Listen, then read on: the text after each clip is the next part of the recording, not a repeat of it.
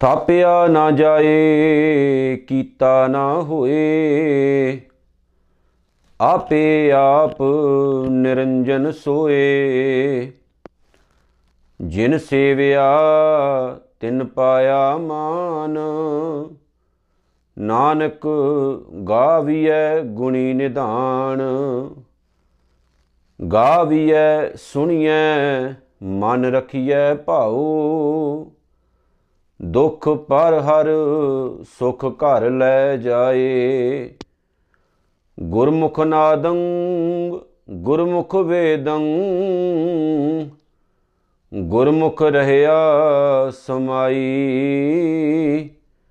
ਗੁਰ ਈਸ਼ਰ, ਗੁਰ ਗੋਰਖ ਬ੍ਰਹਮਾ, ਗੁਰ ਪਾਰਬਤੀ ਮਾਈ। ਜੇ ਹਉ ਜਾਣਾ ਆਖਾਂ ਨਾਹੀ, ਕਹਿਣਾ ਕਥਨ ਨ ਜਾਈ।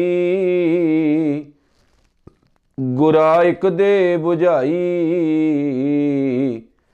ਸਭਨਾ ਜੀਆਂ ਕਾ ਇੱਕ ਦਾਤਾ, ਸੋ ਮੈਂ ਵਿਸਰ ਨ ਜਾਈ। ਗੁਰਾ ਇਕ ਦੇ 부ਝਾਈ ਸਭਨਾ ਜੀਆਂ ਕਾ ਇੱਕ ਦਾਤਾ ਸੋ ਮੈਂ ਵਿਸਰ ਨਾ ਜਾਈ। ਸਾਹਿਬੇ ਕਮਾਲ।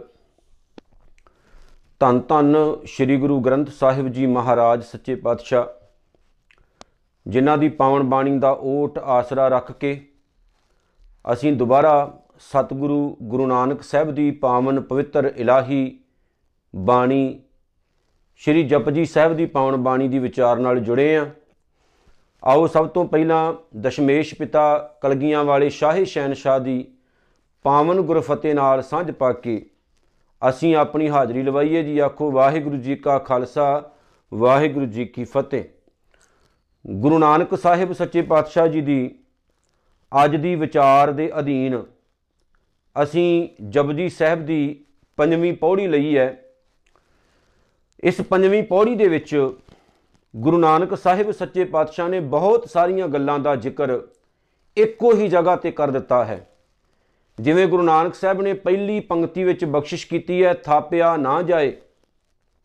ਉਸ ਅਕਾਲ ਪੁਰਖ ਵਾਹਿਗੁਰੂ ਜੀ ਨੂੰ ਅਸੀਂ ਸਥਾਪਿਤ ਨਹੀਂ ਕਰ ਸਕਦੇ, ਕੀਤਾ ਨਾ ਹੋਏ ਤੇ ਉਸ ਅਕਾਲ ਪੁਰਖ ਵਾਹਿਗੁਰੂ ਨੂੰ ਅਸੀਂ ਬਣਾ ਵੀ ਨਹੀਂ ਸਕਦੇ। ਕੋਈ ਦੁਨੀਆ ਦੀ ਐਸੀ ਪਾਵਰ ਐਸੀ ਸ਼ਕਤੀ, ਤਾਕਤ ਨਹੀਂ ਹੈ ਜਿਹੜੀ ਉਸ ਪਰਮਾਤਮਾ ਨੂੰ ਬਣਾ ਸਕੇ ਜਾਂ ਰੱਬ ਵਰਗਾ ਕੋਈ ਹੋਰ ਬਣਾ ਸਕੇ। ਜਿਹੜਾ ਪਰਮਾਤਮਾ ਖੰਡਾਂ, ਬ੍ਰਹਿਮੰਡਾਂ ਦਾ ਮਾਲਕ ਹੈ, ਜਿਹਦੇ ਇੱਕ ਫੁਰਨੇ ਦੇ ਨਾਲ ਸਾਰਾ ਸੰਸਾਰ ਪੈਦਾ ਹੁੰਦਾ ਹੈ, ਕੀਤਾ ਪਸਾਓ, ਏਕੋ ਕਵਾਓ, ਤਿਸਤੇ ਹੋਏ ਲੱਖ ਦਰੀਆਓ ਜਿਸ ਪਰਮਾਤਮਾ ਦੇ ਇੱਕ ਹੁਕਮ ਨਾਲ, ਇੱਕ ਕਵਾਓ ਨਾਲ, ਜਿਵੇਂ ਇਸਲਾਮ ਕਹਿੰਦਾ ਹੈ ਕਿ ਉਸ ਪ੍ਰਭੂ ਪਰਮਾਤਮਾ ਨੇ ਕੇਵਲ ਇੱਕ ਵਾਰੀ ਆਪਣੀ ਜ਼ੁਬਾਨ ਤੋਂ ਕੁਨ ਕਿਹਾ ਤੇ ਇੱਕ ਵਾਰ ਸ਼ਬਦ ਕੁਨ ਵਰਤਨ ਦੇ ਨਾਲ ਸਾਰੀ ਸ੍ਰਿਸ਼ਟੀ ਪੈਦਾ ਹੋ ਗਈ ਤੇ ਜਿਸ ਦਿਨ ਉਹਦੀ ਮਰਜ਼ੀ ਹੋਏਗੀ, ਉਹ ਕੁਨ ਕਹੇਗਾ ਤੇ ਸਾਰੀ ਸ੍ਰਿਸ਼ਟੀ ਸੌ ਜਾਏਗੀ। ਦੁਨੀਆ ਦਾ ਹਰ ਇੱਕ ਧਰਮ ਪਰਮਾਤਮਾ ਦੀ ਤਾਕਤ ਦੀ ਗੱਲ ਕਰਦਾ ਹੈ। ਤੇ ਗੁਰੂ ਨਾਨਕ ਸਾਹਿਬ ਸੱਚੇ ਪਾਤਸ਼ਾਹ ਨੇ ਉਸ ਟਾਈਮ ਦੇ ਜਿਹੜੇ ਪੁਜਾਰੀ ਲੋਕ ਸਨ, ਉਹਨਾਂ ਦੀਆਂ ਜਿਹੜੀਆਂ ਮਿੱਥ ਕਹਾਣੀਆਂ ਸਨ ਕਿ ਅਸੀਂ ਰੱਬ ਨੂੰ ਬਣਾਇਆ ਹੈ, ਜਿਸ ਤਰ੍ਹਾਂ ਹਿੰਦੂ ਮਤ ਦੇ ਵਿੱਚ 10 ਅਵਤਾਰਾਂ ਦਾ ਜ਼ਿਕਰ ਕੀਤਾ ਜਾਂਦਾ ਹੈ। ਕਿ ਜਿਹੜੇ 10 ਅਵਤਾਰ ਨੇ, ਉਹ ਪ੍ਰਭੂ ਪਰਮਾਤਮਾ ਖੁਦ ਬਣ ਕੇ ਆਇਆ। ਜਿਵੇਂ 10 ਅਵਤਾਰ ਰਾਜੇ ਹੋਏ ਵਰਤੇ ਦਾ ਜ਼ਿਕਰ ਗੁਰਬਾਣੀ 'ਚ ਹੈ, ਕਿਉਂਕਿ ਗੁਰਬਾਣੀ ਕਿਸੇ 10 ਅਵਤਾਰ ਨੂੰ ਨਹੀਂ ਮੰਨਦੀ। ਅਵਤਾਰ ਦਾ ਆਖਰੀ ਅਰਥ ਹੁੰਦਾ ਹੈ, ਉੱਤਰ ਕੇ ਆਉਣਾ, ਭਾਵ ਕਿ ਰੱਬ ਉੱਤਰ ਕੇ ਥੱਲੇ ਆਇਆ। ਇਹਦਾ ਮਤਲਬ ਕਿ ਰੱਬ ਨੂੰ ਕਿਤੇ ਉਤਾਂ ਚੜਾਇਆ ਹੈ, ਤਾਂ ਹੀ ਤਾਂ ਉੱਤਰ ਕੇ ਆਉਂਦਾ ਹੈ। ਉੱਤਰਦਾ ਹੋਈ ਹੈ ਜਿਹੜਾ ਚੜਿਆ ਹੋਵੇ। ਤੇ ਗੁਰੂ ਨਾਨਕ ਸਾਹਿਬ ਮਹਾਰਾਜ ਸੱਚੇ ਪਾਤਸ਼ਾਹ ਨੇ ਆਪਣੀ ਪਾਵਨ ਬਾਣੀ ਵਿੱਚ ਆਖਿਆ ਵੀ ਕਿੱਥੇ ਹੈ ਰੱਬ?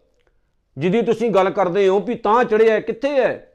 ਪਰਮਾਤਮਾ ਨਾ ਕਿਸੇ ਸਤਵੇਂ ਆਕਾਸ਼ ਵਿੱਚ ਰਹਿੰਦਾ ਹੈ ਤੇ ਨਾ ਕਿਸੇ ਖੀਰ ਸਮੁੰਦਰ ਦੇ ਵਿੱਚ ਵਿਸ਼ਨੂੰ ਦਾ ਅਵਤਾਰ ਬਣ ਕੇ ਸੁੱਤਾ ਹੁੰਦਾ ਹੈ। ਗੁਰੂ ਨਾਨਕ ਸਾਹਿਬ ਕਹਿੰਦੇ ਨੇ, ਥਾਪਿਆ ਨਾ ਜਾਏ। ਉਸ ਪ੍ਰਭੂ ਪਰਮਾਤਮਾ ਨੂੰ ਅਸੀਂ ਸਥਾਪਿਤ ਨਹੀਂ ਕਰ ਸਕਦੇ, ਭਾਵ ਅਸੀਂ ਉਹਨੂੰ ਬਣਾ ਨਹੀਂ ਸਕਦੇ ਆਪਣੇ ਹੱਥਾਂ ਦੇ ਨਾਲ। ਕਿ ਆਪਣੇ ਹੱਥਾਂ ਦੇ ਨਾਲ ਪਰਮਾਤਮਾ ਦੀ ਤਸਵੀਰ ਬਣਾਈ ਜਾਂ ਉਹਦਾ ਕੋਈ ਬੁੱਤ ਬਣਾਇਆ, ਫਿਰ ਉਹਨੂੰ ਸਥਾਪਿਤ ਕੀਤਾ, ਫਿਰ ਉਹਦੀ ਪੂਜਾ ਕਰਨੀ ਸ਼ੁਰੂ ਕਰ ਦਿੱਤੀ। ਕੀਤਾ ਨਾ ਹੋਏ ਤੇ ਸਾਡਾ ਬਣਾਇਆ ਹੋਇਆ ਪ੍ਰਭੂ ਪਰਮਾਤਮਾ ਨਹੀਂ ਬਣਦਾ। ਪਰਮਾਤਮਾ ਨੇ ਸਾਨੂੰ ਪੈਦਾ ਕੀਤਾ ਹੈ, ਅਸੀਂ ਪਰਮਾਤਮਾ ਨੂੰ ਨਹੀਂ ਬਣਾ ਸਕਦੇ। ਅੱਜ ਜਿਵੇਂ ਝਗੜਾ ਚੱਲਦਾ ਨਾ, ਕੋਈ ਕਹਿੰਦਾ ਜੀ, ਮੈਂ ਪੁਜਾਰੀਆਂ ਵਾਲੇ ਰੱਬ ਨੂੰ ਨਹੀਂ ਮੰਨਦਾ, ਮੈਂ ਕੁਦਰਤ ਵਾਲੇ ਰੱਬ ਨੂੰ ਮੰਨਦਾ ਕੋਈ ਕਹਿੰਦਾ ਜੀ, ਮੈਂ ਕੁਦਰਤ ਵਾਲੇ ਰੱਬ ਨੂੰ ਨਹੀਂ ਮੰਨਦਾ, ਮੈਂ ਤਾਂ ਆਪਣੇ ਰੱਬ ਨੂੰ ਮੰਨਦਾ ਹਾਂ। ਰੱਬ ਇੱਕ ਹੈ, ਦੋ ਜਾਂ ਤਿੰਨ ਜਾਂ ਚਾਰ ਜਾਂ ਪੰਜ ਨਹੀਂ। ਪਰਮਾਤਮਾ ਇੱਕ ਹੈ, ਵਾਹਿਗੁਰੂ ਇੱਕ ਹੈ, ਹਰੀ ਇੱਕ ਹੈ ਉਸ ਦਾ ਉਸ ਦੇ ਨਾਮ ਅਨੇਕਾਂ ਹੋ ਸਕਦੇ ਨੇ। ਉਹਦੀ ਪਹਿਚਾਣ ਵੱਖ-ਵੱਖ ਤਰੀਕੇ ਨਾਲ ਹੋ ਸਕਦੀ ਹੈ, ਪਰ ਤਾਕਤ ਇੱਕ ਹੈ। ਤੇ ਇਹ ਵੀ ਮੈਂ ਕਹਿ ਦਵਾਂ, ਕੁਦਰਤ ਅਤੇ ਰੱਬ ਦੇ ਵਿੱਚ ਜ਼ਮੀਨ ਅਸਮਾਨ ਦਾ ਫ਼ਰਕ ਹੈ। ਕੁਦਰਤ ਨੇ ਰੱਬ ਨੂੰ ਪੈਦਾ ਨਹੀਂ ਕੀਤਾ, ਰੱਬ ਨੇ ਕੁਦਰਤ ਨੂੰ ਪੈਦਾ ਕੀਤਾ ਹੈ। ਇਹਦੀ ਗੱਲ ਇਸ ਪਾਵਨ ਪੰਕਤੀਆਂ ਦੇ ਵਿੱਚ ਵੀ ਹੈ। ਸਤਿਗੁਰੂ ਕਹਿੰਦੇ, ਥਾਪਿਆ ਨਾ ਜਾਏ, ਕੀਤਾ ਨਾ ਹੋਏ, ਨਾ ਕੋਈ ਪੱਥਰ ਦੀ ਮੂਰਤੀ ਬਣਾ ਕੇ ਜਾਂ ਕਿਸੇ ਹੋਰ ਤਰੀਕੇ ਨਾਲ ਇਨਸਾਨੀ ਰੂਪ ਦੇ ਵਿੱਚ ਵੀ ਕਿਸੇ ਬੰਦੇ ਨੂੰ ਰੱਬ ਨਹੀਂ ਆਖਿਆ ਜਾ ਸਕਦਾ।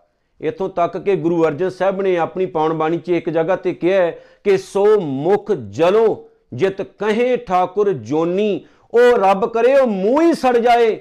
ਜਿਹੜਾ ਮੂੰਹ ਇਹ ਸ਼ਬਦ ਵਰਤਦਾ ਹੈ ਕਿ ਅਕਾਲ ਪੁਰਖ ਵਾਹਿਗੁਰੂ ਪ੍ਰਭੂ ਪਰਮਾਤਮਾ ਜੂਨ ਧਾਰਨ ਕਰਕੇ ਇਸ ਸੰਸਾਰ ਵਿੱਚ ਆਉਂਦਾ ਹੈ। ਤੇ ਸੱਚੇ ਪਾਤਸ਼ਾਹ ਮਹਾਰਾਜ ਕਹਿੰਦੇ ਨੇ, ਪ੍ਰਮਾਤਮਾ ਨੂੰ ਕੋਈ ਦੁਨੀਆ ਦੀ ਤਾਕਤ ਨਹੀਂ ਬਣਾ ਸਕਦੀ। ਆਪੇ ਆਪ ਨਰੰਜਨ ਸੋਏ। ਉਹ ਪ੍ਰਮਾਤਮਾ ਆਪਣੇ ਆਪ ਤੋਂ ਹੀ ਪੈਦਾ ਹੁੰਦਾ ਹੈ, ਜਿਹਨੂੰ ਸਹਿਬੰਗ ਆਖਿਆ ਜਾਂਦਾ ਹੈ। ਉਹ ਪ੍ਰਭੂ ਪਰਮਾਤਮਾ ਆਪਣੇ ਆਪ ਤੋਂ ਹੀ ਪ੍ਰਗਟ ਹੋਇਆ ਹੈ। ਨਰੰਜਨ ਸੋਏ ਤੇ ਉਹ ਅਕਾਲ ਪੁਰਖ ਪ੍ਰਭੂ ਪਰਮਾਤਮਾ, ਜਿਹਦੇ ਉੱਤੇ ਮਾਇਆ ਦਾ ਕੋਈ ਅਸਰ ਨਹੀਂ ਹੁੰਦਾ, ਜਿਹਦੇ ਉੱਤੇ ਮਾਇਆ ਦੀ, ਮਾਇਆ ਦਾ ਪ੍ਰਭਾਵ ਨਹੀਂ ਪੈਂਦਾ, ਮਾਇਆ ਦੀ ਕਾਲਕ ਜਿਹਦੇ ਉੱਤੇ ਆਪਣਾ ਅਸਰ ਨਾ ਕਰੇ, ਉਹਨੂੰ ਨਰੰਜਨ ਕਹਿੰਦੇ ਨੇ। ਅਸੀਂ ਤਾਂ ਰੱਬ ਤੋਂ ਵੀ ਅਗਾਹ ਚਲੇ ਜਾਂਦੇ ਨਾ ਕਈ ਵਾਰੀ। ਰੱਬ ਨੂੰ ਵੀ ਅਸੀਂ ਛੋਟਾ ਸਮਝਣ ਲੱਗ ਪੈਨੇ ਆ ਰਾਤ ਦਿਨ ਮਾਇਆ 'ਚ ਸੜਦੇ ਰਹਿੰਦੇ ਆ, ਖੱਪਦੇ ਰਹਿੰਦੇ ਆ। ਮਾਇਆ ਦੇ ਪ੍ਰਭਾਵ ਤੋਂ ਅਸੀਂ ਕਦੇ ਬਾਹਰ ਨਹੀਂ ਨਿਕਲਦੇ ਤੇ ਆਪਣੇ ਆਪ ਨੂੰ ਢੀਂਗਾ ਮਾਰਦੇ ਆ ਵੀ ਆਪਾਂ ਰੱਬ ਹੋ ਗਏ ਆ, ਪਰਮਾਤਮਾ ਹੋ ਗਏ ਆ, ਭਗਵਾਨ ਹੋ ਗਏ ਆ। ਯਾਦ ਰੱਖਿਓ, ਇੱਕ ਫੁਰਨੇ ਦੇ ਨਾਲ ਦੁਨੀਆ ਤੈਸ਼ ਨੈਸ਼ ਹੋ ਸਕਦੀ ਹੈ, ਇੱਕ ਫੁਰਨੇ ਨਾਲ ਸਭ ਕੁਝ ਬਦਲ ਸਕਦਾ ਹੈ, ਪਰਮਾਤਮਾ ਸਭ ਕੁਝ ਕਰਨਹਾਰ ਹੈ, ਸਭ ਕੁਝ ਕਰ ਸਕਦਾ ਹੈ। ਉਹ ਗੁਰੂ ਨਾਨਕ ਸਾਹਿਬ ਦਾ ਰੱਬ ਹੈ। ਗੁਰੂ ਨਾਨਕ ਸਾਹਿਬ ਦਾ ਰੱਬ ਨਾ ਉੱਤਰ ਕੇ ਜ਼ਮੀਨ ਤੇ ਕਦੇ ਆਉਂਦਾ ਹੈ ਨਾ ਕਿਸੇ ਆਕਾਸ਼ ਤੇ ਚੜ੍ਹਦਾ ਹੈ, ਭਾਵ ਉਹ ਸਾਡੇ ਵਿੱਚ ਹੈ। ਉਹ ਸਾਡੀ ਰਗ ਰਗ ਦੇ ਵਿੱਚ ਹੈ। ਜ਼ਿੰਦਗੀ ਦੇ ਹਰ ਇੱਕ ਸਮੇਂ ਵਿੱਚ, ਹਰ ਇੱਕ ਜਗ੍ਹਾ ਤੇ ਸਾਡੀ ਸਹਾਇਤਾ ਕਰਦਾ ਹੈ। ਤੇ ਪ੍ਰਮਾਤਮਾ ਕਿਸੇ ਪੱਥਰ ਦੀ ਮੂਰਤੀ ਵਿੱਚ ਜਾਂ ਕਿਸੇ ਇਨਸਾਨੀ ਰੂਪ ਦੇ ਵਿੱਚ ਜਾਂ ਕਿਸੇ ਵਿਸ਼ੇਸ਼ ਤੌਰ ਤੇ ਅਵਤਾਰ ਦੇ ਰੂਪ ਦੇ ਵਿੱਚ ਕਦੇ ਨਹੀਂ ਆਉਂਦਾ। ਉਹ ਹਰ ਇੱਕ ਜਗ੍ਹਾ ਤੇ ਹੈ। ਸਿਰਫ ਜਿਵੇਂ ਬੁੱਲੇ ਸ਼ਾਹ ਨੇ ਆਖਿਆ ਨਾ ਬੁੱਲਿਆ ਤੇਰੀ ਵੇਖਣ ਵਾਲੀ ਅੱਖ ਰੱਬ ਤੇਤੋਂ ਵੱਖ ਨਹੀਂ। ਪਰਮਾਤਮਾ ਕਦੇ ਵੀ ਤੇਤੋਂ ਦੂਰ ਨਹੀਂ ਗਿਆ। ਸਿਰਫ ਤੇਰੇ ਕੋਲ ਅੱਖ ਨਹੀਂ ਹੈ ਕਿ ਤੂੰ ਅੱਖ ਪੁੱਟ ਕੇ ਉਸ ਪਰਮਾਤਮਾ ਨੂੰ ਵੇਖ ਸਕੇ। ਜਿਨ ਸੇਵਿਆ, ਤਿਨ ਪਾਇਆ ਮਾਨ ਗੁਰੂ ਨਾਨਕ ਸਾਹਿਬ ਕਹਿੰਦੇ ਨੇ, ਜਿਸ ਅਕਾਲ ਪੁਰਖ ਵਾਹਿਗੁਰੂ ਨੇ ਸਾਰੀ ਕਿਰਪਾ ਕੀਤੀ ਹੈ, ਪੂਰੀ ਕਾਇਨਾਤ ਸਾਜੀ ਹੈ, ਪੂਰੀ ਕਾਇਨਾਤ ਬਣਾਈ ਹੈ, ਜਿਹੜਾ ਇਨਸਾਨ ਉਸ ਪ੍ਰਭੂ ਪਰਮਾਤਮਾ ਦੇ ਚਰਨ ਘੁੱਟ ਕੇ ਫੜ ਲੈਂਦਾ ਹੈ, ਭਾਵ ਉਹਨੂੰ ਆਪਣੇ ਮਨ ਦੇ ਵਿੱਚ ਧਿਆਉਂਦਾ ਹੈ, ਜਪਦਾ ਹੈ, ਉਹਨੂੰ ਯਾਦ ਕਰਦਾ ਹੈ, ਉਹਨੂੰ ਮਾਣ ਮਿਲਦਾ ਹੈ, ਭਾਵ ਆਦਰ ਮਿਲਦਾ ਹੈ। ਉਹ ਵੀ ਪਰਮਾਤਮਾ ਵਰਗਾ ਹੋ ਜਾਂਦਾ ਹੈ। ਦੁਨੀਆ ਦੀ ਸਭ ਤੋਂ ਮਹਿੰਗੀ ਚੀਜ਼ ਇੱਜ਼ਤ ਹੁੰਦੀ ਹੈ, ਰਿਸਪੈਕਟ ਹੁੰਦੀ ਹੈ। ਜਿਹੜੇ ਬੰਦੇ ਦੀ ਰਿਸਪੈਕਟ ਨਹੀਂ ਨਾ ਇਸ ਸੰਸਾਰ ਦੇ ਵਿੱਚ, ਪੈਸਾ ਤਾਂ ਔਰੰਗਜ਼ੇਬ ਦੇ ਕੋਲ ਵੀ ਬਹੁਤ ਸੀ। ਪੈਸਾ ਤਾਂ ਅੱਜ ਦੇ ਰਾਜਨੀਤਿਕ ਲੋਕਾਂ ਦੇ ਕੋਲ ਵੀ ਬਹੁਤ ਹੈ, ਪਰ ਇੱਜ਼ਤ ਦੀ ਘਾਟ ਹੈ ਨਾ। ਤੇ ਜੇ ਇੱਜ਼ਤ ਨਹੀਂ ਹੈ ਜੇ ਮਾਣ ਨਹੀਂ ਹੈ, ਸਤਕਾਰ ਨਹੀਂ ਹੈ, ਤੇ ਪੈਸਾ ਕੀ ਹੈ? ਇੱਜ਼ਤ ਉਸੇ ਹੀ ਇਨਸਾਨ ਦੀ ਹੈ ਜਿਹੜਾ ਇਨਸਾਨ ਰੱਬ ਦੇ ਭਾਉ ਵਿੱਚ ਜਿਉਂਦਾ ਹੈ, ਜਿਹੜਾ ਇਨਸਾਨ ਰੱਬ ਦੇ ਡਰ ਵਿੱਚ ਜਿਉਂਦਾ ਹੈ ਤੇ ਪ੍ਰਮਾਤਮਾ ਦੇ ਘਰ ਤੋਂ ਉਹਨੂੰ ਸਰੋਪਾ ਮਿਲਦਾ ਹੈ, ਭਾਵ ਉਹਨੂੰ ਇੱਜ਼ਤ ਮਿਲਦੀ ਹੈ ਰਿਸਪੈਕਟ ਮਿਲਦੀ ਹੈ। ਉਹਨੂੰ ਫਿਰ ਸੰਸਾਰ ਵਿੱਚ ਆਇਆ ਹੋਇਆ ਜਿੱਥੇ ਉਹਦਾ ਪ੍ਰਵਾਨ ਚੜ ਜਾਂਦਾ ਹੈ, ਉਹ ਜਦੋਂ ਸੰਸਾਰ ਤੋਂ ਜਾਂਦਾ ਵੀ ਉਹਦੇ ਜਾਣ ਤੋਂ ਬਾਅਦ ਵੀ ਹਜ਼ਾਰਾਂ ਸਾਲਾਂ ਤੱਕ ਉਹਦੀ ਰਿਸਪੈਕਟ ਉਹਦੀ ਇੱਜ਼ਤ ਬਰਕਰਾਰ ਰਹਿੰਦੀ ਹੈ। ਮੈਂ ਪਰ ਇੱਕ ਗੱਲ ਮੈਂ ਕਹਿ ਦੇਣੀ ਚਾਹੁੰਦਾ ਹਾਂ। ਅੱਜ ਉਹਨਾਂ ਲੋਕਾਂ ਨੂੰ, ਜਿਹੜੇ ਲੋਕ ਉਹਨਾਂ ਇੱਜ਼ਤਵਾਨ ਲੋਕਾਂ ਉੱਤੇ ਉਂਗਲਾਂ ਚੁੱਕਦੇ ਐ ਬਾਬਾ ਦੀਪ ਸਿੰਘ ਵਰਗੇ ਸਿੱਖ, ਭਾਈ ਮਨੀ ਸਿੰਘ ਵਰਗੇ ਸਿੱਖ, ਬਾਬਾ ਬੰਦਾ ਸਿੰਘ ਬਹਾਦਰ ਵਰਗੇ ਸਿੱਖ, ਜਿਨ੍ਹਾਂ ਨੇ ਆਪਣੀਆਂ ਜ਼ਿੰਦਗੀਆਂ ਗੁਰੂ ਨਾਨਕ ਦੇ ਘਰ ਦੀ ਸੇਵਾ ਲਈ ਕੁਰਬਾਨ ਕਰ ਦਿੱਤੀਆਂ, ਲਾ ਦਿੱਤੀਆਂ, ਉਹਨਾਂ ਦੇ ਉੱਤੇ ਉਂਗਲਾਂ ਚੱਕਣ ਵਾਲਿਆਂ ਨੂੰ ਮੈਂ ਲਾਹਣਤਾਂ ਪਾਉਂਦਾ ਹਾਂ ਆਪਣੇ ਚੈਨਲ ਤੋਂ। ਉਹਨਾਂ ਦੀਆਂ ਇੱਜ਼ਤਾਂ ਬਰਕਰਾਰ ਰਹਿਣੀਆਂ ਨੇ। ਉਹਨਾਂ ਦੇ ਮੱਥੇ ਦੇ ਉੱਤੇ ਕੋਈ ਕਾਲਖ ਨਹੀਂ ਲਗਾ ਸਕਦਾ। ਜਿਹੜੇ ਲੋਕ ਉਹਨਾਂ ਦੇ ਉੱਤੇ ਇਲਜ਼ਾਮ ਲਗਾਉਂਦੇ ਨੇ, ਉਹ ਆਪ ਖੁਦ ਜਾਨਵਰਾਂ ਦੀਆਂ ਮੌਤਾਂ ਮਰਦੇ ਨੇ। ਲੇਕਿਨ ਉਹ ਜਿਹੜੇ ਨੇ ਗੁਰਮੁਖ ਪਿਆਰੇ, ਉਹ ਆਪਣੀ ਜ਼ਿੰਦਗੀ ਵਧੀਆ ਸੁਰਖਰੂ ਹੋ ਕੇ ਬਤੀਤ ਕਰਕੇ ਗਏ ਨੇ। ਤੇ ਜਿਹੜੇ ਰਾਤ ਦਿਨ ਸਾਡੇ ਵਰਗੇ ਵਿਕਾਰਾਂ ਵਿੱਚ ਜਿਉਂਦੇ ਰਹਿੰਦੇ ਨੇ, ਆਪਣੇ ਪਰਿਵਾਰਾਂ ਤੋਂ ਬਾਹਰ ਨਹੀਂ ਜਾਂਦੇ, ਜਿਨ੍ਹਾਂ ਦੀ ਜ਼ੁਬਾਨ ਉੱਤੇ ਕਦੇ ਵਾਹਿਗੁਰੂ ਦਾ ਨਾਮ ਨਹੀਂ ਹੁੰਦਾ, ਉਹ ਬਾਬਾ ਦੀਪ ਸਿੰਘ ਦੀ ਗੱਲ ਕਰਨ ਲੱਗ ਪੈਂਦੇ। ਉਹ ਭਾਈ ਮਨੀ ਸਿੰਘ ਨੂੰ ਨਿੰਦਣ ਲੱਗ ਪੈਂਦੇ। ਉਹ ਗੁਰੂ ਘਰ ਦੇ ਸੇਵਾਦਾਰਾਂ ਉਤੇ ਉਂਗਲੀਆਂ ਚੁੱਕਣੀਆਂ ਸ਼ੁਰੂ ਕਰ ਦਿੰਦੇ ਨੇ, ਜਿਨ੍ਹਾਂ ਦਾ ਆਪਣਾ ਕਿਰਦਾਰ ਕੋਈ ਨਹੀਂ ਹੁੰਦਾ, ਜਿਨ੍ਹਾਂ ਦਾ ਆਪਣਾ ਜੀਵਨ ਕੋਈ ਨਹੀਂ ਹੁੰਦਾ। ਜਿਨ੍ਹਾਂ ਨੂੰ ਇਹ ਨਹੀਂ ਪਤਾ ਕਿਸੇ ਔਰਤ ਨੂੰ ਕਿੱਦਾਂ ਬੁਲਾਉਣਾ, ਕਿਸੇ ਸਤਿਗੁਰੂ ਸਾਹਿਬਾਨ ਦਾ ਨਾਮ ਕਿੱਦਾਂ ਲੈਣਾ, ਉਹ ਗੁਰੂ ਸਾਹਿਬਾਨਾਂ ਉਤੇ ਉਂਗਲੀ ਚੁੱਕਣ ਲੱਗ ਪੈਂਦੇ ਨੇ। ਇਹ ਨਿੰਦਕ ਲੋਕ ਹੁੰਦੇ ਆ। ਇੱਕ ਗੱਲ ਯਾਦ ਰੱਖਿਓ, ਜਿਹੜੇ ਇਨਸਾਨ ਦਾ ਆਪਣੇ ਗੁਰੂ ਤੇ ਵਿਸ਼ਵਾਸ ਨਹੀਂ ਨਾ ਜਿਹੜਾ ਬੰਦਾ ਇਹ ਸ਼ਬਦ ਵਰਤਨੇ ਸ਼ੁਰੂ ਕਰਦਾ ਹੈ ਵੀ ਸਾਡਾ ਸਤਿਗੁਰੂ ਵੀ ਗਲਤੀਆਂ ਕਰਕੇ ਗਿਆ ਹੈ, ਕਿਉਂਕਿ ਗੁਰੂ ਦੇ ਫੈਸਲੇ ਵੀ ਗਲਤ ਆਖਣ ਲੱਗ ਪਏ ਨੇ ਵੀ ਬਾਬਾ ਰਾਮ ਰਾਏ ਨੂੰ ਪੰਥ ਚੋਂ ਛੇਕਣਾ ਨਹੀਂ ਸੀ ਚਾਹੀਦਾ, ਇਹ ਸਤਿਗੁਰੂ ਦੀ ਬੜੀ ਵੱਡੀ ਭੁੱਲ ਸੀ। ਜਿਹੜੇ ਲੋਕ ਇਹ ਸ਼ਬਦ ਵਰਤਣ ਲੱਗ ਪਏ ਨੇ, ਉਹ ਲੋਕ ਨਰਕੀ ਨੇ ਨਰਕੀ। ਉਹਨਾਂ ਨੂੰ ਗੁਰੂ ਨਾਨਕ ਦੇ ਘਰ ਵਿੱਚ ਜਗ੍ਹਾ ਨਹੀਂ ਹੈ। ਤੇ ਯਾਦ ਰੱਖਿਓ, ਅੱਜ ਭਾਵੇਂ ਲੰਮੇ ਲੰਮੇ ਲੈਕਚਰ ਦੇ ਕੇ ਵਿਊ ਲੈਣ ਦੇ ਵਾਸਤੇ ਉਹ ਕੁਝ ਵੀ ਟਕਵੰਜ ਕਰਦੇ ਨੇ, ਪਰ ਉਹਨਾਂ ਨੂੰ ਐਸੇ ਲੋਕਾਂ ਨੂੰ ਪੰਥ ਪ੍ਰਵਾਨ ਨਹੀਂ ਕਰਦਾ ਕਦੇ ਵੀ। ਧਰਮ ਦੇ ਵਿੱਚ ਦੋ ਚੀਜ਼ਾਂ ਹਮੇਸ਼ਾ ਚਾਹੀਦੀਆਂ ਹੁੰਦੀਆਂ ਨੇ, ਇੱਕ ਪ੍ਰੇਮ ਤੇ ਇੱਕ ਸ਼ਰਧਾ। ਤੇ ਜੇ ਜੇ ਸਾਡੇ ਜੀਵਨ ਦੇ ਵਿੱਚ ਪ੍ਰੇਮ ਨਹੀਂ, ਸਾਡੇ ਜੀਵਨ ਦੇ ਵਿੱਚ ਸ਼ਰਧਾ ਨਹੀਂ ਹੈ, ਅਸੀਂ ਹਰ ਇੱਕ ਗੱਲ ਉੱਤੇ ਤਰਕ ਕਰਦੇ ਆਂ ਉਹ ਲੋਕ ਜਿਨ੍ਹਾਂ ਨੂੰ ਤਰਕ ਦੇ ਅਰਥ ਦਾ ਹੀ ਨਹੀਂ ਪਤਾ, ਤਰਕ ਦਾ ਮਤਲਬ ਕੀ ਹੁੰਦਾ ਹੈ, ਉਹ ਵੀ ਤਰਕ ਕਰਨ ਲੱਗ ਪਏ ਨੇ। ਪੁੱਛ ਕੇ ਦੇਖੋ, ਆਖਣਗੇ ਸਾਨੂੰ ਪਤਾ ਨਹੀਂ, ਪਰ ਆਪਾਂ ਕਰਨਾ ਹੈ ਜੀ। ਜਿਵੇਂ ਪਿਛਲੇ ਟਾਈਮ ਦੇ ਵਿੱਚ ਇੱਕ ਵੀਡੀਓ ਵਾਇਰਲ ਹੋਈ ਸੀ, ਜਿਹਦੇ ਵਿੱਚ ਇੱਕ ਸ਼ਖਸ ਨੇ ਇਥੋਂ ਤੱਕ ਕਹਿਤਾ ਸੀ ਕਿ ਬਾਬਾ ਬੰਦਾ ਸਿੰਘ ਬਹਾਦਰ ਦੀ ਸ਼ਹਾਦਤ ਵੀ ਕੂੜ ਪ੍ਰਚਾਰ ਹੈ, ਭਾਵੇਂ ਕਿ ਬਾਅਦ ਵਿੱਚ ਉਹਨੇ ਮਾਫੀਆਂ ਮੰਗੀਆਂ। ਪਰ ਜਿਹੜੇ ਸਾਧ ਦਾ ਉਹ ਚੇਲਾ ਸੀ, ਹੋ ਸਕਦਾ ਉਸ ਸਾਧ ਨੇ ਉਹਨਾਂ ਨੂੰ ਪੱਟੀ ਐਸੀ ਪੜ੍ਹਾਈ ਹੋਵੇ ਵੀ ਤੁਸੀਂ ਗੁਰਬਾਣੀ ਤੇ ਵੀ ਤਰਕ ਕਰਨੀ ਹੈ, ਇਤਿਹਾਸ ਤੇ ਵੀ ਤਰਕ ਕਰਨੀ ਹੈ। ਵੱਖਰਾ ਰੱਬ ਬਣਾ ਕੇ ਬਹਿ ਗਏ ਆਪਣਾ, ਵੱਖਰਾ ਪਰਮਾਤਮਾ ਬਣਾ ਕੇ ਬਹਿ ਗਏ। ਪਰ ਗੁਰੂ ਨਾਨਕ ਸਾਹਿਬ ਕਹਿੰਦੇ ਨੇ, ਨਾ ਉਹ ਥਾਪਿਆ ਜਾ ਸਕਦਾ ਹੈ, ਨਾ ਬਣਾਇਆ ਜਾ ਸਕਦਾ ਹੈ। ਤੇ ਮਾਣ, ਇੱਜ਼ਤ ਉਸ ਇਨਸਾਨ ਨੂੰ ਪ੍ਰਾਪਤ ਹੁੰਦਾ ਹੈ, ਜਿਹੜਾ ਇਨਸਾਨ ਪਰਮਾਤਮਾ ਨੂੰ ਸਾਖਸ਼ਾਤ ਮੰਨ ਕੇ ਆਪਣੇ ਜੀਵਨ ਨੂੰ ਉਹਦੇ ਪਾਵਨ ਚਰਨਾਂ ਦੇ ਵਿੱਚ ਭੇਟਾ ਕਰ ਦਿੰਦਾ ਸਤਿਗੁਰੂ ਅੱਗੇ ਕੀ ਕਹਿੰਦੇ ਨੇ? ਜਿਨ ਸੇਵਿਆ ਤਿਨ ਪਾਇਆ ਮਾਨ ਨਾਨਕ ਗਾਵੀਐ ਗੁਣੀ ਨਿਧਾਨ। ਹੈ ਭਾਈ, ਆਓ, ਮੇਰੇ ਨਾਲ, ਮੇਰੇ ਨਾਨਕ ਦੇ ਨਾਲ ਰਲ ਕੇ ਉਸ ਪਰਮਾਤਮਾ ਦੇ ਗੁਣ ਗਾਓ, ਉਸ ਪਰਮਾਤਮਾ ਦੇ ਗੁਣ ਸੁਣੋ, ਕਿਉਂਕਿ ਕੀ ਮਿਲੇਗਾ? ਸਤਿਗੁਰੂ ਜੀ ਕਹਿੰਦੇ ਨੇ, ਨਾਨਕ ਗਾਵੀਐ ਗੁਣੀ ਨਿਧਾਨ। ਉਸ ਗੁਣਾ ਦੇ ਖਜ਼ਾਨੇ ਪਰਮਾਤਮਾ ਨੂੰ ਗਾਉਣ ਨਾਲ ਤੇ ਸੁਣਨ ਨਾਲ ਭਾਵ ਜ਼ੁਬਾਨ ਤੋਂ ਉਹਦਾ ਸ਼ੁਕਰਾਨਾ ਕਰੀਏ। ਕੰਨਾਂ ਦੇ ਨਾਲ ਕੁਦਰਤ ਦੇ ਰਾਹੀਂ ਉਹਦੀ ਸਿਫਤ ਸਲਾਹ ਦੇ ਬਚਨ ਸੁਣੀਏ, ਉਹਦੇ ਹੁਕਮ ਦੇ ਵਿੱਚ ਆਪਣੀ ਜ਼ਿੰਦਗੀ ਬਤੀਤ ਕਰੀਏ ਤੇ ਸਤਿਗੁਰੂ ਕਹਿੰਦੇ ਅੰਦਰ ਵੀ ਖੁਸ਼ੀ ਹੋਏਗੀ ਤੇ ਬਾਹਰ ਵੀ ਖੁਸ਼ੀ ਹੋਏਗੀ। ਗਾਵੀਐ ਸੁਣੀਏ ਮਨ ਰੱਖੀਏ ਭਾਉ। ਆਓ ਉਸ ਪ੍ਰਮਾਤਮਾ ਦੇ ਗੁਣ ਆਪਣੀ ਜ਼ੁਬਾਨ ਨਾਲ ਗਾਈਏ। ਆਓ ਉਸ ਪ੍ਰਮਾਤਮਾ ਦੇ ਗੁਣ ਆਪਣੇ ਕੰਨਾਂ ਦੇ ਨਾਲ ਸੁਣੀਏ। ਆਪਣੇ ਮਨ ਦੇ ਵਿੱਚ ਉਸ ਪ੍ਰਭੂ ਪਰਮਾਤਮਾ ਦਾ ਪਿਆਰ ਪੈਦਾ ਕਰੀਏ। ਇਦਾਂ ਕੀ ਹੋਏਗਾ? ਦੁੱਖ ਪਰ ਹਰ, ਦੁੱਖ ਨੂੰ ਛੱਡ ਕੇ ਸੁੱਖ ਘਰ ਲੈ ਜਾਏ, ਆਪਣੇ ਜੀਵਨ ਦੇ ਅੰਦਰ ਸੁੱਖ ਪੈਦਾ ਕਰੀਏ ਅਸੀਂ। ਦੁੱਖ ਭੁਲਾ ਦਈਏ, ਸੁੱਖ ਜੀਵਨ ਦੇ ਵਿੱਚ ਪੈਦਾ ਕਰੀਏ, ਸੁਖੀ ਜੀਵਨ ਬਤੀਤ ਕਰੀਏ, ਭਾਵ ਅੰਦਰ ਠੰਡਾ ਠਾਰ ਸਾਡਾ ਹੋ ਜਾਏਗਾ। ਗੁਰਮੁਖ ਨਾਦੰ, ਗੁਰਮੁਖ ਵੇਦੰ, ਗੁਰਮੁਖ ਰਹਿਆ ਸਮਾਈ। ਗੁਰੂ ਨਾਨਕ ਸਾਹਿਬ ਸੱਚੇ ਪਾਤਸ਼ਾਹ ਕਹਿੰਦੇ ਨੇ ਕਿ ਗੁਰਮੁਖੋ ਯਾਦ ਰੱਖਿਓ, ਗੁਰੂ ਦੇ ਰਾਹੀਂ ਹੀ ਪਰਮਾਤਮਾ ਦੇ ਨਾਮ ਦੀ ਦਾਤ ਮਿਲਦੀ ਹੈ। ਗੁਰੂ ਦੇ ਰਾਹੀਂ ਹੀ ਅਕਾਲ ਪੁਰਖ ਵਾਹਿਗੁਰੂ ਦਾ ਗਿਆਨ ਹਾਸਲ ਹੁੰਦਾ ਹੈ ਤੇ ਗੁਰੂ ਦੇ ਰਾਹੀਂ ਹੀ ਸਾਨੂੰ ਇਸ ਗੱਲ ਦੀ ਸਮਝ ਆਉਂਦੀ ਹੈ ਕਿ ਉਹ ਪ੍ਰਮਾਤਮਾ ਦੁਨੀਆ ਦੇ ਹਰ ਇੱਕ ਕੋਨੇ ਵਿੱਚ ਸਮਾਇਆ ਹੋਇਆ ਹੈ। ਇੱਥੇ ਕੁਦਰਤ ਵੱਖਰੀ ਹੈ ਤੇ ਰੱਬ ਵੱਖਰੇ ਦੀ ਗੱਲ ਹੈ। ਗੁਰਮੁਖ ਰਹਿਆ ਸਮਾਈ। ਗੁਰਮੁਖ ਗੁਰੂ ਦੇ ਰਾਹੀਂ ਹੀ ਸਮਝ ਲੱਗਦੀ ਹੈ ਨਾ ਕਿ ਰਹਿਆ ਸਮਾਈ, ਕਿ ਪ੍ਰਮਾਤਮਾ ਹਰ ਇੱਕ ਜਗ੍ਹਾ ਤੇ ਬਿਰਾਜਮਾਨ ਹੈ, ਹਰ ਇੱਕ ਜਗ੍ਹਾ ਤੇ ਵਸਦਾ ਹੈ, ਹਰ ਇੱਕ ਜਗ੍ਹਾ ਤੇ ਉਹ ਸਮਾਇਆ ਹੋਇਆ ਹੈ। ਗੁਰਮੁਖ ਨਾਦੰ, ਗੁਰਮੁਖ ਵੇਦੰ, ਗੁਰਮੁਖ ਰਹਿਆ ਸਮਾਈ। ਗੁਰ ਈਸ਼ਰ ਇਸ ਲਈ, ਹੈ ਭਾਈ, ਸਾਡੇ ਗੁਰੂ ਨੇ ਸਾਨੂੰ ਇਹ ਸਮਝ ਦੇ ਦਿੱਤੀ ਹੈ ਨਾ ਕਿ ਪ੍ਰਮਾਤਮਾ ਦਾ ਨਾਮ ਕੀ ਹੈ। ਗੁਰੂ ਨੇ ਸਮਝ ਦੇ ਦਿੱਤੀ ਨਾ, ਪ੍ਰਮਾਤਮਾ ਹੈ ਕੀ ਹੈ ਨੌਲੇਜ ਮਿਲ ਗਈ, ਗਿਆਨ ਮਿਲ ਗਿਆ ਗੁਰੂ ਦੇ ਕੋਲੋਂ। ਤੇ ਗੁਰੂ ਨੇ ਕਿਰਪਾ ਕਰਕੇ ਦੱਸ ਦਿੱਤਾ ਵੀ ਹਰ ਇੱਕ ਜਗ੍ਹਾ ਤੇ ਪ੍ਰਮਾਤਮਾ ਸਭੈ ਘਟ ਰਾਮ ਬੋਲੇ, ਰਾਮਾ ਬੋਲੇ, ਰਾਮ ਬਿਨਾ ਕੋ ਬੋਲੇ ਰੇ ਹਰ ਇੱਕ ਜਗ੍ਹਾ ਤੇ ਉਹ ਪ੍ਰਭੂ ਪਰਮਾਤਮਾ ਵਸਦਾ ਹੈ। ਇਹ ਗੁਰੂ ਨੇ ਸਾਨੂੰ ਕਿਰਪਾ ਕਰਕੇ ਸਮਝਾ ਦਿੱਤਾ ਤੇ ਉਸੇ ਹੀ ਸਤਿਗੁਰੂ ਤੋਂ ਸਦਕੇ ਜਾਂਦੇ ਹੋਏ ਅਸੀਂ ਇਹ ਗੱਲ ਕਹਿ ਰਹੇ ਹਾਂ ਕਿ ਸਾਡਾ ਸਤਿਗੁਰੂ ਹੀ ਸਾਡੇ ਲਈ ਸਾਰਾ ਕੁਝ ਹੈ। ਅਸੀਂ ਆਪਣੇ ਗੁਰੂ ਨੂੰ ਛੱਡ ਨਹੀਂ ਸਕਦੇ। ਸਤਿਗੁਰੂ ਜੀ ਕਹਿੰਦੇ ਨੇ, ਗੁਰ ਈਸ਼ਰ, ਗੁਰ ਗੋਰਖ, ਬ੍ਰਹਮਾ, ਗੁਰ ਪਾਰਬਤੀ ਮਾਈ।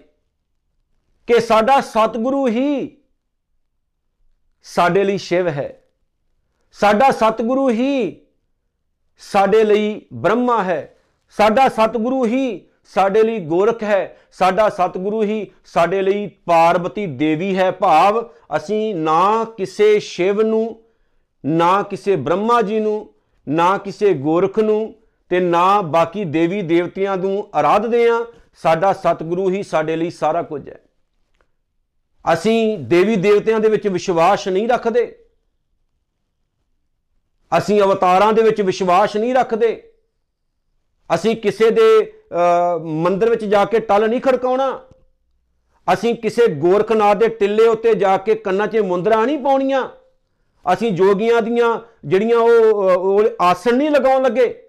ਸਾਡਾ ਸਤਿਗੁਰੂ ਸਾਡੇ ਲਈ ਸਾਰਾ ਕੁਝ ਹੈ। ਅਸੀਂ ਆਪਣੇ ਗੁਰੂ ਚੋਂ ਸ਼ਿਵ ਨੂੰ ਦੇਖਦੇ ਆਂ ਆਪਣੇ ਗੁਰੂ ਚੋਂ ਬ੍ਰਹਮਾ ਨੂੰ ਵੇਖਦੇ ਆਂ ਆਪਣੇ ਗੁਰੂ ਚੋਂ ਹੀ ਪਾਰਵਤੀ ਤੇ ਗੁਰਖ ਨੂੰ ਵੇਖਦੇ ਆਂ ਭਾਵ ਕਿ ਅਸੀਂ ਭਟਕੀਏ ਹੀ ਕਿਉਂ? ਜਦੋਂ ਕਿ ਸਾਨੂੰ ਸਭ ਕੁਝ ਗੁਰੂ ਦੇ ਵਿੱਚੋਂ ਹੀ ਪ੍ਰਾਪਤ ਹੋ ਗਿਆ। ਕਿਉਂ ਅਸੀਂ ਬਾਹਰ ਜਾਈਏ? ਕਿਉਂ ਅਸੀਂ ਕਿਸੇ ਦੇ ਗੋਡੇ ਘੁੱਟੀਏ? ਕਿਉਂ ਅਸੀਂ ਕਿਸੇ ਦੇ ਚਰਨ ਘੁੱਟ ਕੇ ਪਕੜੀਏ? ਸਾਨੂੰ ਤਾਂ ਸਭ ਕੁਝ ਗੁਰੂ ਦੇ ਰਾਹੀਂ ਹੀ ਪ੍ਰਾਪਤ ਹੋ ਗਿਆ। ਤੇ ਜਿਹੜੇ ਲੋਕ ਇੱਕ ਇੱਕ ਪਾਸੇ ਗੁਰਦੁਆਰੇ ਜਾਂਦੇ ਨੇ, ਦੂਜੇ ਪਾਸੇ ਮੰਦਿਰ ਤੁਰੇ ਹੋਣਗੇ, ਤੀਜੇ ਪਾਸੇ ਮਸਜਿਦਾਂ 'ਚ ਜਾਣਗੇ, ਚੌਥੇ ਪਾਸੇ ਉਹ ਬਾਬਿਆਂ ਦੀ ਜਗ੍ਹਾ ਤੇ ਜਾਣਗੇ, ਪੰਜਵੇਂ ਪਾਸੇ ਉਹ ਜਾ ਕੇ ਪੀਰਾਂ ਫਕੀਰਾਂ ਦੇ ਜਿਹੜੇ ਉਹ ਕਬਰਾਂ ਤੇ ਮੱਥੇ ਟੇਕਣਗੇ, ਨੱਕ ਰਗੜਨਗੇ। ਐਸੇ ਲੋਕਾਂ ਨੂੰ ਕੀ ਮਿਲਣਾ ਜਿਹੜੇ ਬੰਦੇ ਦਾ ਥੋ ਟਿਕਾਣਾ ਇਕਣਾ ਨਾ ਹੋਵੇ, ਉਹ ਬੰਦੇ ਨੂੰ ਕਦੇ ਜ਼ਿੰਦਗੀ 'ਚ ਸ਼ਾਂਤੀ ਨਹੀਂ ਆ ਸਕਦੀ। ਜਿਵੇਂ ਬਾਬਾ ਫਰੀਦ ਸਾਹਿਬ ਨੇ ਆਖਿਆ ਨਾ ਕਿ ਜਿਹੜੀਆਂ ਸੁਹਾਗਣਾ ਹੁੰਦੀਆਂ ਨੇ, ਉਹਨਾਂ ਦਾ ਇੱਕ ਖਸਮ ਹੁੰਦਾ ਹੈ। ਤੇ ਉਹਨਾਂ ਨੂੰ ਝਾਕ ਨਹੀਂ ਹੁੰਦੀ, ਹੋਰਾਂ ਹੋਰਾਂ ਦੀ। ਤੇ ਅਸੀਂ ਤਾਂ ਸੁਹਾਗਣਾ, ਅਸੀਂ ਤਾਂ ਸਿੱਖਾਂ। ਤੇ ਸਾਡਾ ਇੱਕੋ ਹੀ ਖਸਮ ਹੈ ਕਲਗੀਆਂ ਵਾਲਾ, ਸਾਡਾ ਇੱਕੋ ਹੀ ਖਸਮ ਹੈ ਗੁਰੂ ਗ੍ਰੰਥ ਸਾਹਿਬ। ਅਸੀਂ ਉਹਨੂੰ ਛੱਡ ਕੇ ਕਿਸੇ ਹੋਰ ਪਾਸੇ ਕਿਉਂ ਜਾਈਏ? ਤੇ ਜਿਹੜੇ ਹੋਰ ਹੋਰ ਪਾਸੇ ਜਾਂਦੇ ਨੇ, ਗੁਰੂ ਗ੍ਰੰਥ ਸਾਹਿਬ ਮਹਾਰਾਜ ਦੇ ਬਰਾਬਰ ਗੱਦੀਆਂ ਲਗਾ ਕੇ ਬੈਠਣ ਵਾਲੇ ਬਾਬੇ, ਖਾਸ ਤੌਰ ਤੇ ਨਾਨਕ ਸਰੀਏ ਬਾਬੇ ਗੁਰੂ ਗ੍ਰੰਥ ਸਾਹਿਬ ਮਹਾਰਾਜ ਦੇ ਇੱਕ ਪਾਸੇ ਗੁਰੂ ਗ੍ਰੰਥ ਸਾਹਿਬ ਨੂੰ ਮੱਥੇ ਟਿਕਦੇ ਹੁੰਦੇ ਨੇ, ਇੱਕ ਪਾਸੇ ਉਹ ਆਪਣੇ ਡੇਰਿਆਂ ਵਿੱਚ ਆਪ ਮੱਥੇ ਟਿਕਾ ਰਹੇ ਹੁੰਦੇ ਨੇ। ਮੈਂ ਆਪਣੀ ਅੱਖਾਂ ਦੇ ਨਾਲ ਦੇਖਿਆ। ਐਨੀਆਂ ਐਨੀਆਂ ਵੱਡੀਆਂ ਦੇਹਾਂ ਚੱਕ ਕੇ ਗੁਰੂ ਗ੍ਰੰਥ ਸਾਹਿਬ ਮਹਾਰਾਜ ਦੇ ਬਰਾਬਰ ਮੱਥੇ ਟਿਕਾ ਕੇ ਤੇ ਮਿਸ਼ਰੀਆਂ ਦਾ ਪ੍ਰਸ਼ਾਦ ਵੰਡਣ ਵਾਲੇ। ਗੁਰੂ ਗ੍ਰੰਥ ਸਾਹਿਬ ਮਹਾਰਾਜ ਨੂੰ ਇੱਕ ਸਾਈਡ ਤੇ ਰੱਖ ਕੇ ਤੇ ਆਪਣੇ ਜਿਹੜੇ ਪੈਰ ਨੇ ਉਹ ਧਵਾ ਧਵਾ ਕੇ ਤੇ ਲੋਕਾਂ ਨੂੰ ਪਲਾਉਣ ਵਾਲੇ। ਤੇ ਆਪਣੇ ਚਰਨਾਂ ਦੇ ਵਿੱਚ ਮੱਥੇ ਟਿਕਾ ਕੇ ਤੇ ਗਲਾਂ ਉੱਤੇ ਚੈਨੀਆਂ ਪਵਾਉਣ ਵਾਲੇ ਬਾਬੇ ਤੇ ਮੱਥੇ ਦੇ ਉੱਤੇ ਕਲਗੀਆਂ ਲਵਾਉਣ ਵਾਲੇ, ਗੁਰੂ ਦੇ ਸਮਾਨ ਬੈਠਣ ਵਾਲੇ ਤੇ ਮੁੱਛਾਂ ਨੂੰ ਵਟ ਦੇਣ ਵਾਲੇ ਤੇ ਬੀਬੀਆਂ ਦੇ ਪਿੱਠਾਂ ਨੂੰ ਥਾਪਣ ਵਾਲੇ ਬਾਬੇ, ਗੁਰੂ ਦੇ ਬਰਾਬਰ ਨਹੀਂ ਹੋ ਸਕਦੇ। ਇਹ ਨਰਕੀ ਨੇ, ਆਉਣਗੇ, ਚਲੇ ਜਾਣਗੇ, ਪਰ ਸਾਡਾ ਸਤਿਗੁਰੂ ਹਮੇਸ਼ਾ ਸੀ, ਹਮੇਸ਼ਾ ਹੈ, ਹਮੇਸ਼ਾ ਰਹੇਗਾ। ਆਓ ਜੀ ਅੱਗੇ ਵਿਚਾਰ ਕਰੀਏ। ਸਤਿਗੁਰ ਕਹਿੰਦੇ, ਜੇ ਹੋ ਜਾਣਾ, ਆਖਾਂ ਨਾਹੀ, ਕਹਿਣਾ ਕਥਨ ਨਾ ਜਾਈ, ਐਸਾ ਅਕਾਲ ਪੁਰਖ ਵਾਹਿਗੁਰੂ? ਜੇ ਮੈਂ ਐਸੇ ਅਕਾਲ ਪੁਰਖ ਵਾਹਿਗੁਰੂ ਨੂੰ ਸਮਝ ਵੀ ਲਵਾਂ, ਜੇ ਉਸ ਪ੍ਰਮਾਤਮਾ ਦੇ ਬਣਾਏ ਹੋਏ ਸੰਵਿਧਾਨ ਰੂਪ ਹੁਕਮ ਨੂੰ ਜਾਣ ਵੀ ਲਵਾਂ, ਤਾਂ ਮੈਂ ਉਹਦੀ ਉਹ ਵਿਆਖਿਆ ਨਹੀਂ ਕਰ ਸਕਦਾ, ਤਾਂ ਮੈਂ ਉਹਨੂੰ ਕਥਨ ਨਹੀਂ ਕਰ ਸਕਦਾ। ਗੁਰਾ ਇੱਕ ਦੇ 부ਝਾਈ ਹੈ ਸਤਿਗੁਰੂ, ਮੇਰੇ ਤੇ ਕਿਰਪਾ ਕਰ ਮੈਨੂੰ ਇੱਕ ਸਮਝ ਦੇ। ਮੇਰੇ ਤੇ ਕਿਰਪਾ ਕਰ, ਮੈਨੂੰ ਇੱਕ ਸੋਝੀ ਦੀ ਦਾਤ ਬਖਸ਼ਿਸ਼ ਕਰ। ਸਵਣਾ ਜੀਆਂ ਕਾ ਇੱਕ ਦਾਤਾ, ਸਾਰੇ ਸੰਸਾਰ ਦਾ ਦਾਤਾ ਇੱਕ ਹੈ। ਪੂਰੀ ਕਾਇਨਾਤ ਨੂੰ ਦਾਤਾਂ ਵੰਡਣ ਵਾਲਾ ਇੱਕ ਹੀ ਪ੍ਰਭੂ ਪਰਮਾਤਮਾ ਹੈ। ਸੋ ਮੈਂ ਵਿਸਰ ਨਾ ਜਾਈ, ਕਿਤੇ ਮੈਂ ਆਪਣੇ ਮਨ ਵਿੱਚੋਂ ਉਸ ਪਰਮਾਤਮਾ ਨੂੰ ਭੁਲਾ ਨਾ ਦਿਆਂ।